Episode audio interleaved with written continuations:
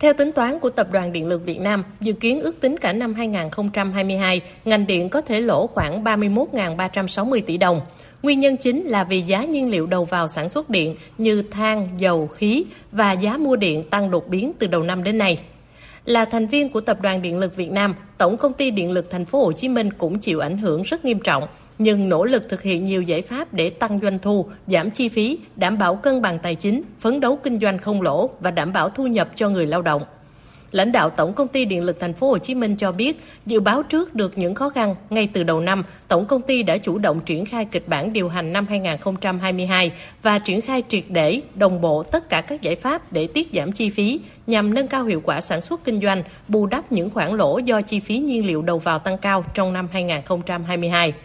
Cụ thể, toàn Tổng công ty Điện lực Thành phố Hồ Chí Minh tiết giảm tối đa các chi phí hoạt động sản xuất kinh doanh chưa cấp thiết trong năm tăng cường số hóa dịch vụ điện năng, đẩy mạnh giao dịch trực tuyến để tiết kiệm chi phí, thực hiện triệt để tiết kiệm chi phí định mức trong tất cả các mặt hoạt động ít nhất 20%,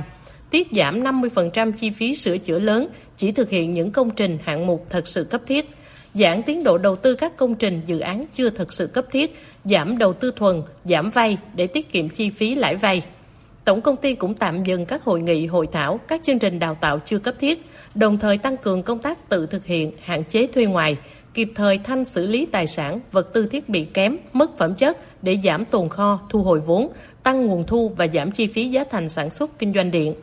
Lãnh đạo Tổng công ty Điện lực Thành phố Hồ Chí Minh khẳng định, dù rất khó khăn về tài chính nhưng tiếp tục đảm bảo cung cấp điện an toàn liên tục, phục vụ phát triển kinh tế xã hội và sinh hoạt người dân Thành phố Hồ Chí Minh.